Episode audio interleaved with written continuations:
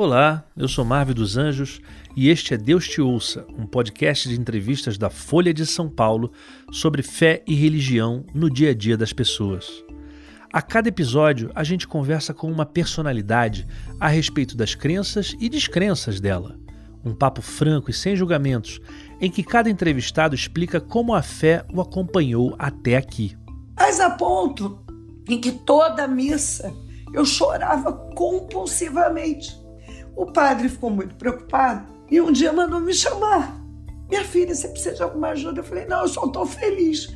Neste episódio de estreia do podcast, a gente recebe a jornalista e a apresentadora Maria Beltrão, que depois de mais de duas décadas na Globo News, agora está no entretenimento da TV Globo, no programa É de Casa aos sábados. Maria é católica, faz parte da religião com o maior número de seguidores declarados do Brasil e é também reconvertida. Depois do segundo casamento, em 2012, ela retornou ao catolicismo e agora está até se preparando para um encontro com o Papa Francisco na próxima semana. Além de contar sobre esse retorno à igreja, ela revela o que pensa sobre os debates públicos que são influenciados pela fé, por exemplo, a questão do aborto, e como isso impacta o cotidiano dela no trabalho e nas relações pessoais.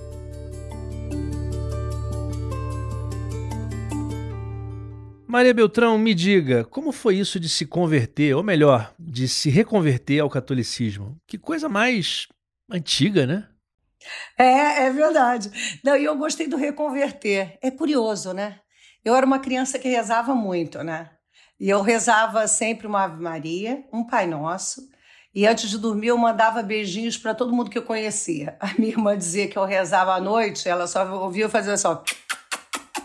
Era o som dos meus beijinhos para todo mundo que eu conhecia, para Deus abençoar. E com o passar do tempo, como a minha família não tinha a, assim, a tradição, não tinha o costume, o hábito de ir à missa, eu fui ficando aquela católica que não era católica, né? Na verdade, a gente se diz católico, e depois que eu realmente mergulhei no universo católico, a gente se diz católico, mas não é católico, né? Mas de onde vinha esse seu costume de rezar? Era uma coisa de família? Realmente, a minha mãe, ela sempre dizia que tinha muita devoção à Nossa Senhora, como acontece muito no México, né? Por exemplo, é, eles dizem, sei lá, vou, vou chutar o um número, que 65% são católicos, mas 99% são devotos de Nossa Senhora de Guadalupe, sabe? Que não faz sentido nenhum, mas é mais ou menos assim. Minha mãe sempre foi muito devota de Nossa Senhora e de Santo Antônio, mas não se dizia católica, ela é cientista. Mas ao mesmo tempo ela acreditava em Nossa Senhora e pedia ajuda de Nossa Senhora. Então a minha família é uma coisa que se divide de, entre cientistas e, e crentes, e tem muito folclore. Minha mãe acredita em histórias folclóricas do Nordeste, é uma grande confusão. No meio disso tudo, eu fui para o jornalismo. E aí eu acho que eu me afastei ainda mais da fé. Quando eu entrei, eu devo dizer isso. e aí, ao longo da minha carreira, eu fui me afastando da fé. E uh, desse rezar, desse conversar com Deus, sabe? Tá, mas por que você se afastou? Era porque pegava mal entre os colegas? Porque você tinha outras coisas para fazer? Porque eu esqueci de Deus. Eu entrei no redemoinho da vida. Porque eu entrei na loucura da vida. Porque eu estava preocupada com as coisas daqui, por assim dizer, sabe? E eu estava sempre muito ocupada, com muita coisa da cabeça. E eu digo a você com toda sinceridade Parecia que eu sempre tinha alguma coisa faltando na minha vida, de verdade, assim. Parecia que eu estava em busca de alguma coisa que não vinha. Era uma eterna ansiedade. Né? Eu não conseguia ficar sozinha em silêncio, eu tinha que dormir com TV, embora eu ainda durma, mas assim, eu não conseguia ficar em silêncio, eu, eu mesma. Eu tinha medo da contemplação, eu era uma pessoa ocupada e preocupada. Você chegou a ter episódios de ansiedade, coisas assim? Não assim clínicos, é, ou assim que configurassem um problema que eu tivesse que procurar um médico, mas parecia que faltava algo em mim. Eu estava sempre, sempre fui muito animada, sempre fui, continuo, né? animada, imperativa, e eu saía muito, e eu era muito animada, mas havia ali em mim uma angústia, uma agonia, melhor do que a ansiedade, né? Que a ansiedade é um modo dos nossos tempos, né? Mas havia em mim uma agonia que parecia que eu não estava encontrando algo que eu procurava. Eu falo isso com toda sinceridade, porque eu só entendi isso depois, que eu procurava alguma coisa depois. E aí, um belo dia, eu conheci o meu atual marido. E ele ia à missa sempre. E ele jamais falou, ah, vamos à missa comigo. Não, ele ia à missa. E eu ficava dormindo, porque falava, ah, não, domingo tem que acordar mais cedo, eu trabalho tanto, fico tão cansada, minha rotina é tão exaustiva. Imagine à missa. Porque eu era aquela que ia na missa de sétimo dia dos outros, né? E aí a minha filha, no caso a enteada dele, começou a pedir para ir na missa com ele. Ela gosta muito dele, é apaixonada por ele. Hoje em dia ele é o padrinho de crisma dela, né? Ela era pequenininha ainda, né? Hoje a Ana tem 19, eu estou falando uma Ana com 10 aninhos. E vi nela uma transformação. Que tipo de transformação? Ela começou. Ah, pra, agora aí vem um detalhe que quem for católico, é, é, praticante, vai me entender.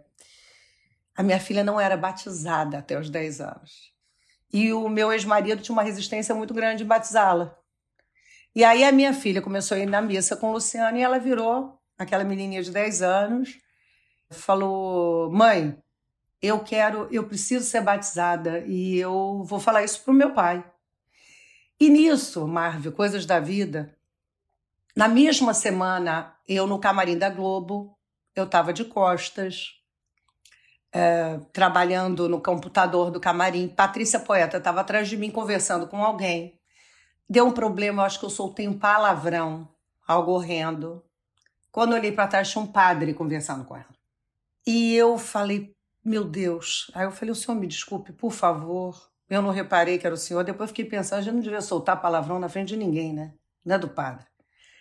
E aí eu falei, o senhor me desculpe. E um padre muito simpático, jovem, falou: Ah, Maria, eu vou te desculpar. Se você, se eu puder passar meu telefone, que eu queria passar um negócio para você tão interessante que eu li que eu acho que você vai gostar. E fiquei com o telefone do padre. E aquele padre ficou na minha cabeça. Na mesma semana, a Ana volta da missa com o Luciano e fala: é, me dá até vontade de chorar. Tô com vontade de chorar. E ela fala, mãe, eu quero ser batizada. E ela falou com uma, com uma gravidade que eu liguei para o padre. Eu falei, oi, padre, lembra de mim, Maria Beltrão? Minha filha quer ser batizada. Eu quero que você me ajude a ajudá-la. Ele falou, não, sim, porque eu preciso te ajudar. Eu vou te dar uns exercícios espirituais para você na preparação dela, que ela não precisa muito de preparação, ela vai ser batizada, vai receber o Espírito Santo. Mas eu vou te dar os exercícios espirituais e tal, tal. Você topa seguir? Eu falei, com certeza. Porque eu vi ali na minha filha, Marvel, alguma coisa que eu não entendia, mas eu queria.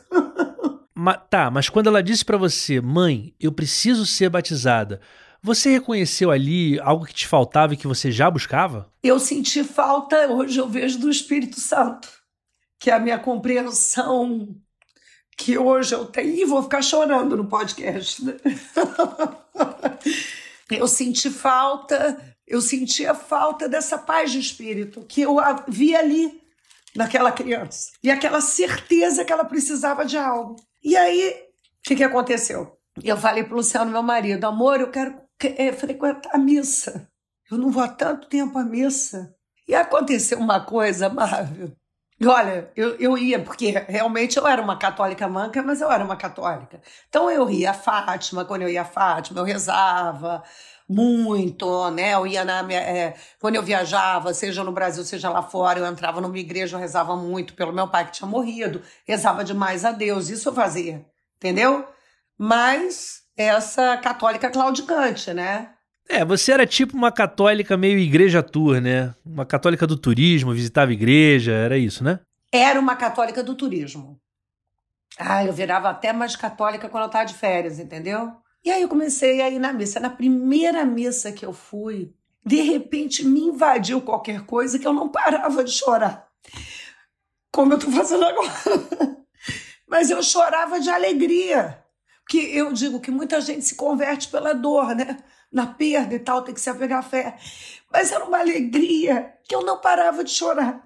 Mas teve alguma coisa especial nessa missa? Alguma coisa que você sentiu que era direcionada para você? Olha, desde então eu posso dizer que toda missa eu acho que foi para. Eh, muita gente deve ter essa sensação. Ah, essa missa foi para mim. Né? Isso é muito comum. Ah, tá falando comigo. E, e, o evangelho sempre faz você descobrir coisas novas, né? Hoje em dia, que eu já sou essa católica praticante há muito tempo, eu posso ler a mesma passagem 30 vezes com o passar do tempo e falar: Meu Deus, Mas agora eu descobri isso naquela mesmo texto, mas não, não era isso. Era mais que isso. Era como se Jesus descesse ali e falasse: Até que fim, minha filha? Entendeu? Era uma coisa, eu não sei explicar. Mas a ponto em que toda missa eu chorava compulsivamente.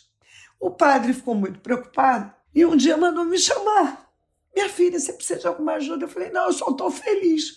E as pessoas que hoje dia são todas minhas amigas da missa me davam presentes, né? livro, o Dom das Lágrimas, audiobook, porque era uma coisa. E eu digo, Marvel, eu tenho, eu tenho saudade daqueles dois anos que eu dizia que era uma epifania contínua, como você fizesse, ai, percebi, ai, percebi, continuamente. Eu comecei a pedir ajuda para o padre, achei uma catequista, passei a ter o um grupo de oração na minha casa. Comecei a rezar loucamente de manhã, de tarde, de noite. Às vezes rezo menos hoje em dia, por isso que eu digo que eu tenho saudade. Eu fiquei a louca da oração, né? Louca no bom sentido, aí sanidade do amor. Então eu falava, amor, que tal a gente começar lendo o evangelho, fazer 30 orações e fazer a novena do não sei o quê? E o céu falou, tá bom, meu Deus. Aí a gente ficou assim até hoje. Bom, e como isso ficou para o pessoal que te conhecia de outros ambientes? Como eles encararam a sua conversão, essa sua reconversão ao catolicismo? Eu acho assim que para minha família foi uma grande estranheza. Tipo assim, Ih, olha lá, Mariazinha, o que, que é isso agora? Agora inventou essa, entendeu? Eu acho, sinceramente, que viram como sinal de fraqueza. Não sei como vem hoje, acho que não, porque agora essa sou né? Essa é quem eu sou há 10 anos, mas no começo meio uma chacota e tal, uma chacota amorosa, vai, somos todos unidíssimos. Mas assim, no ambiente de trabalho, e isso foi muito interessante, né? Eu acho que se ao longo, se você conversar com as pessoas que me conhecem, Globo News, eu fiquei 25 anos, as pessoas não entendi o que era, porque eu não saía falando, olha, eu rezo. Eu não saía falando isso, né? Eu acho que você conhece as pessoas pelas obras. Elas viram uma, uma, uma mudança profunda em mim. Só que não sabiam o que era, com o passar do tempo, imagina isso. Maria está mais calma, Maria está mais tranquila. Aquela Maria do ah, continua muito animada, continua muito é, feliz, mas está mais serena nas coisas tá mais centrada, talvez. E eu comecei a ver esse retorno das pessoas, porque eu acho que é o seguinte, gente, não adianta você falar, ah, eu rezo, agora eu tô rezando. Tentei fazer isso com as pessoas assim, ah, porque no começo, Marvel, no começo eu caí no erro de querer que as pessoas fossem como eu, entendeu? Tipo assim, eu estava tão feliz, eu estava tão realizada que todo mundo que eu amava dizia assim: não, olha, reza para Nossa Senhora, reza o terço, você tem que fazer isso. Isso é a coisa que menos vai dar certo no mundo. Porque não tinha dado certo comigo no passado. Eu lembro quando meu pai morreu, as pessoas vinham, olha, reza, não só para Nossa Senhora, para outras religiões, ou faz isso, ou respira dez vezes, ou medite. Quando você não quer receber, você não vai receber. Quando você não está pronto para receber, você não vai receber. E eu converso muito, que eu tenho um diretor espiritual, e eu conversava muito com o meu diretor espiritual, mas eu falo para rezar. Ele falou: não fala, uai, você quer, quer catequizar o outro, mas não pode fazer isso, né? Só me explica uma coisa: o que é esse cargo de diretor espiritual de Maria Beltrão? O diretor espiritual, o diretor, por sinal, gente, eu tenho que voltar lá. Eu, eu até uns seis meses atrás eu ia de 15 em 15 dias. O diretor espiritual é um padre com quem eu converso. E ele me dirige nas minhas ansiedades, nas minhas angústias é, espirituais, né? Vamos dizer o seguinte: eu, eu, na minha vida hoje, eu tenho uma meta, né? Que é o bem. Mas o que é o bem? Para mim, bem é o Deus. O que é a beleza? Beleza para mim é Deus. O bonito é em referência a essa beleza, esse bem que a gente ainda não alcança. E às vezes, quando eu consigo sobrenaturalizar, e eu sei que esse papo realmente pode parecer assim, a coisa mais louca do mundo. Quando eu consigo sobrenaturalizar, eu me aproximo dele. E aí, meu amigo, é uma alegria sem tamanho, mas é raro, tá? Então, o que é o diretor espiritual? É quando eu sinto que eu tô me. Quando eu percebo, e a gente percebe. Se você faz um exame de consciência todo dia à noite, tá, vou parar e vou agora refletir dois minutinhos o que eu fiz errado hoje. vai vir uma lista, né? Não tem como, tem uma lista. Então, quando eu percebo muito que eu. E eu percebo sempre, né? Que eu me afasto desse ideal, porque nós somos humanos e pecadores. Você consegue contar pra gente algum episódio, dar algum exemplo de algum momento que você sentiu que estava se desviando de Deus? Eu acho que assim, é todo dia, é quando vem a vaidade, quando você tá mesquinha, você... é tanta coisa, é diário. Não tem nenhum grande desvio. Porque hoje em dia, o Marvel, olha só, aí a gente vai ter que entrar em outro, outro plano, que é assim, que eu preferiria não entrar. Se eu sou católica, eu vou pensar como católica. Católica que estuda, que compreende o que é o catolicismo, que é pró-vida, católica que entende a vida como um bem inegociável. E aí o que eu te digo é o seguinte: os grandes desvios na visão católica, eu não vou. Quer, dizer, eu espero não, não, não tomar. Mas qualquer coisa, se eu fizer isso, eu vou pedir desculpa, eu vou, eu vou confessar, vou fazer restrição, é, como é, contrição, todos nós vamos fazer mil besteiras pela vida. Agora, os pecadilhos nossos de cada dia, eu cometo 35 mil por dia.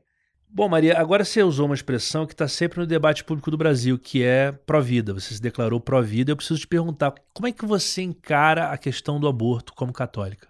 Bom, evidente, se eu sou pró-vida, eu sou contra o aborto. Não tem como. Agora, aí você vai falar, o que, que você vai fazer, né?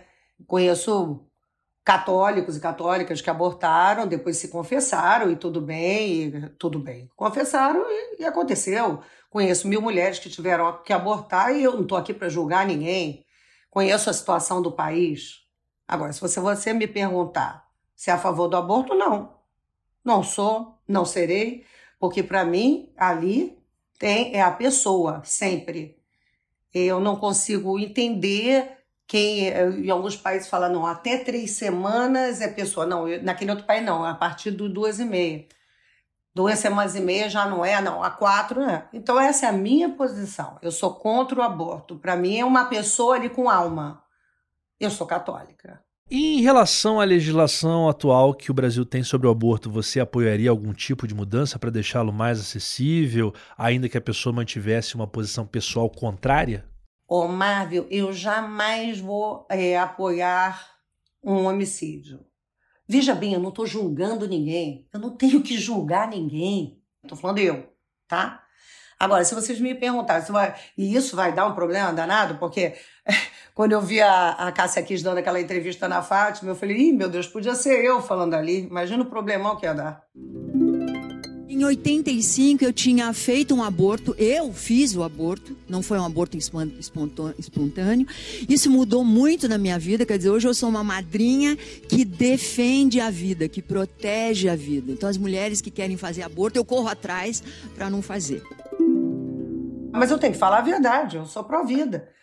Claro que eu entendo, eu não sou, eu não julgo ninguém. Agora, para mim, isso é um homicídio. Desculpem.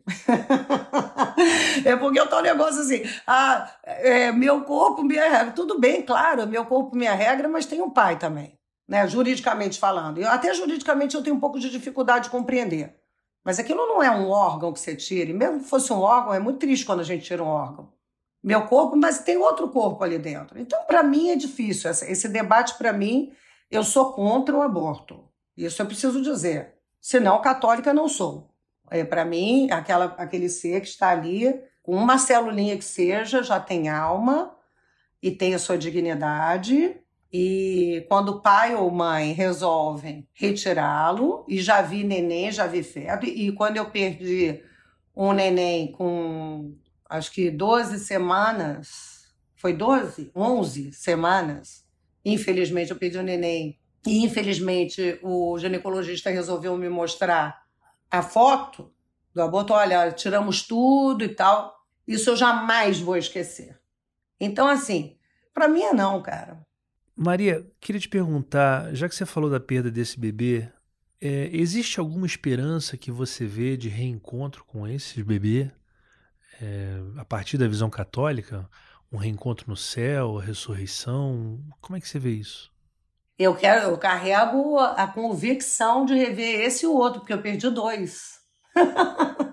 Só que um não precisou fazer curetagem.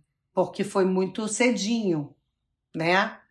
E qualquer mulher que teve um aborto espontâneo, é, querendo ter um bebê, lógico, pergunta a ela se aquele bebê de 12, 2, 3, 4, 5, 6, 7, 8, 9, 10, 11 semanas não era o seu bebê. Entendeu? Então, é claro que eu tenho esse desejo de céu, é claro que eu tenho esse desejo de reencontrar os meus, meu pai, os que se foram, peço a intercessão dos bebezinhos que se foram. Se eu tivesse é, feito um aborto no passado, que eu poderia ter feito, e te digo mais, se eu tivesse tido uma, gravidez indesejada no passado, eu teria abortado. Por isso que eu digo, quem sou eu para julgar?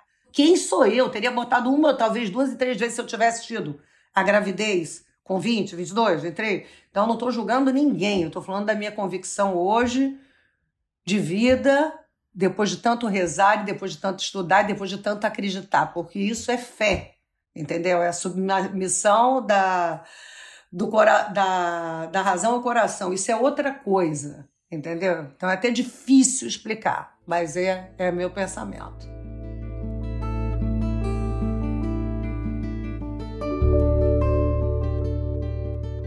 Bom, agora pensando no seu meio profissional, que também é o meu, nosso meio profissional do jornalismo, a gente tem visto mais jornalistas se declarando em relação às suas crenças. A Lilian Ribeiro, quando declarou que tinha câncer, falou de uma conversa que ela teve com o seu pastor. A Aline Midley e a Flávia Oliveira se apresentam às sextas-feiras vestidas de branco como uma, uma, uma questão relacionada ao candomblé. É, você acha que o jornalismo, em especial na TV, está um pouco mais aberto à ideia da religião? Eu vou falar uma coisa com toda sinceridade. Não tinha pensado sobre isso, mas celebro.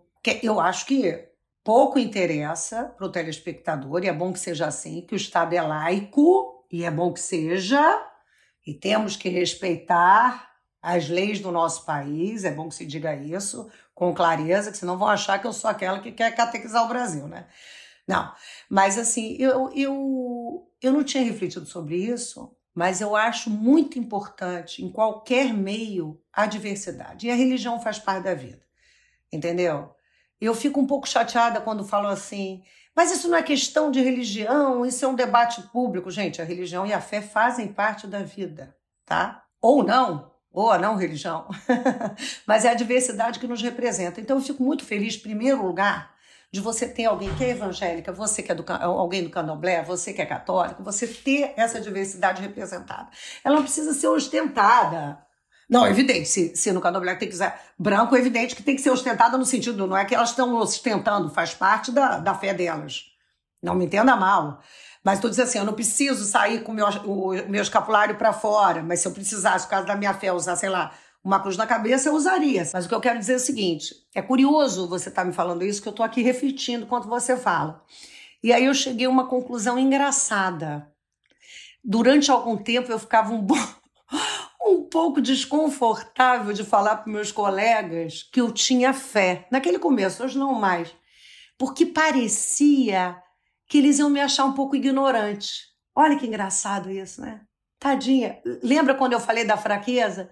Puxa, uma mulher tão inteligente como a Maria, tão culta, a Maria, tão inteligente. Agora vem com essa história de Deus. Pois é, como você comentou antes, a religião é hoje parte do debate público de uma forma muito intensa. A gente sabe que muitas posições e decisões políticas acabam tendo a ver com essas opções religiosas.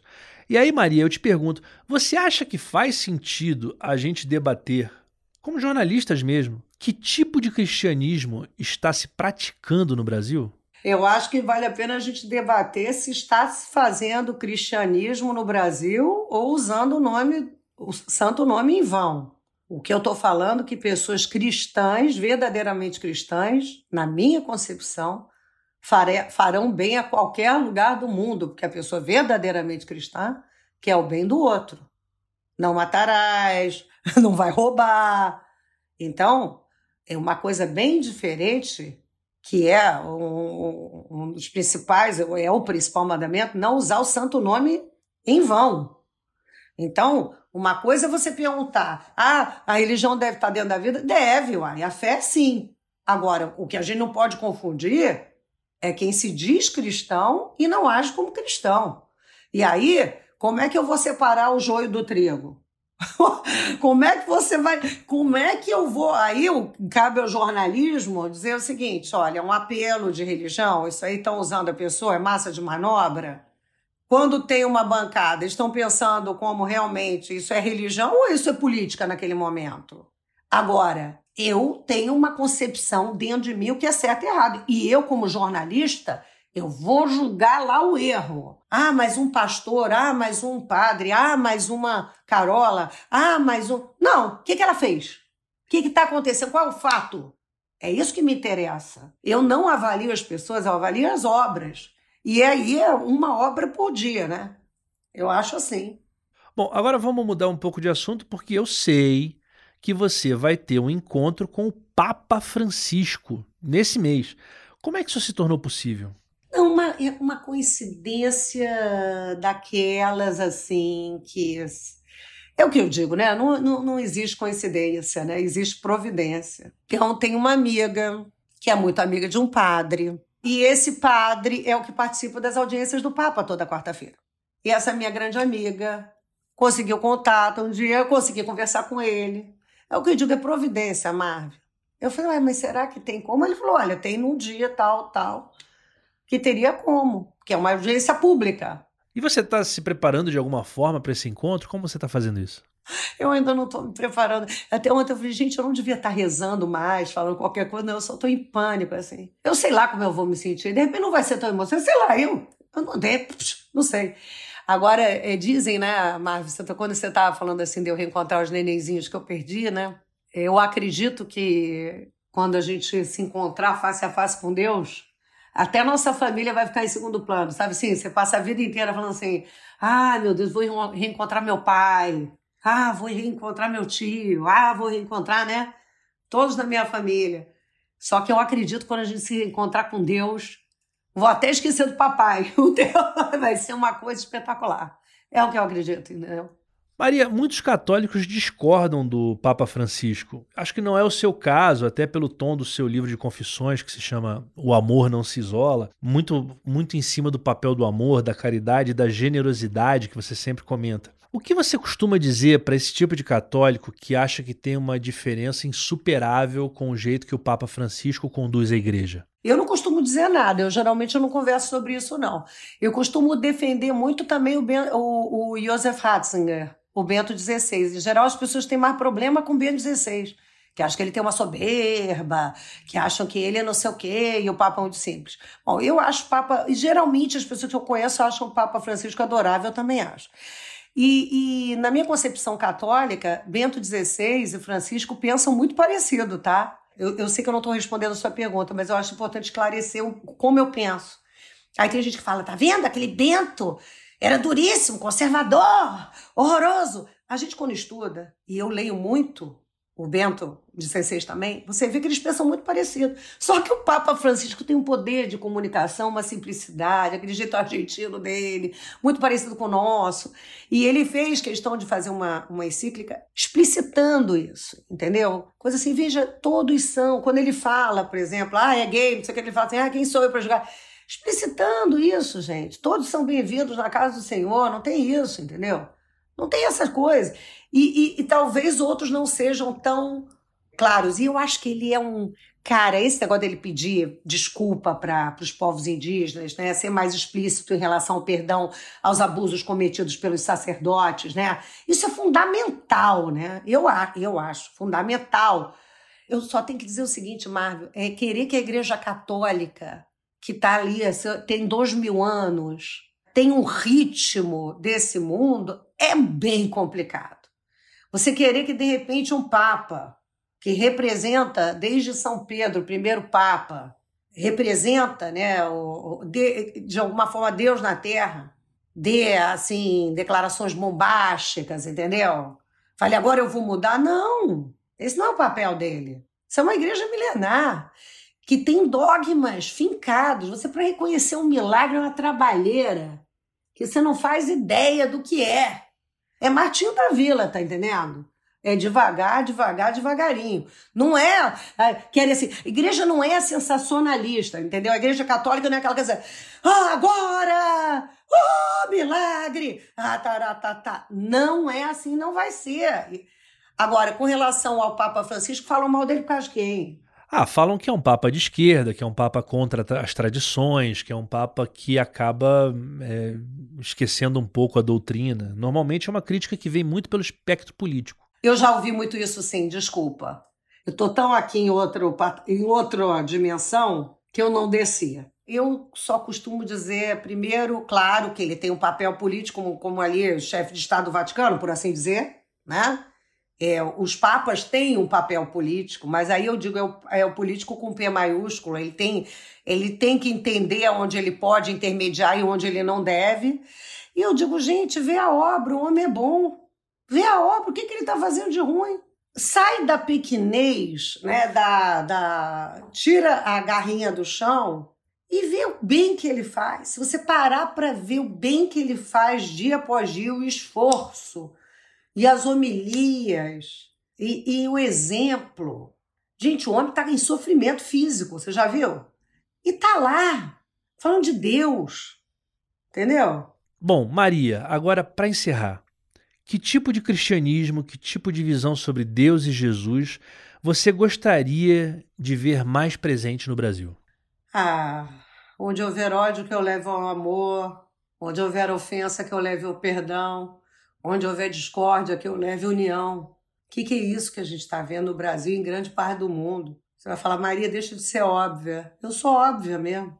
Porque o bem é muito simples. Onde houver dúvidas, que eu leve a fé é ser bom, é, é fazer o bem sem olhar quem, é ser um bom samaritano. É se alguém te fazer o um mal, se você brigar com alguém, se for filho pródigo voltar para casa, você fazer um banquete para ele. É você perdoar, é Pai Nosso, entendeu? O, o não tem, não tem segredo na vida. Para mim não tem. Tá tudo no Pai Nosso. É o que tipo de cristianismo? Só existe um cristianismo. Só existe um. Tá tudo no Pai Nosso. É o pão nosso de cada dia, não é você querer ser trilhardário. É você pedir o pão nosso de cada dia. E você compartilhar. Você tem muito, eu tenho, pra caramba, graças a Deus. Mas é você ser rico de espírito. E você, se rico for, saber ser generoso. Não tem fórmula mágica. É não brigar, é respeitar o outro. É respeitar a opinião do outro que pensa totalmente diferente de você é ser bom, não tem tipos de cristianismo. Cristo é um só e ele é bom. E ele é o bem.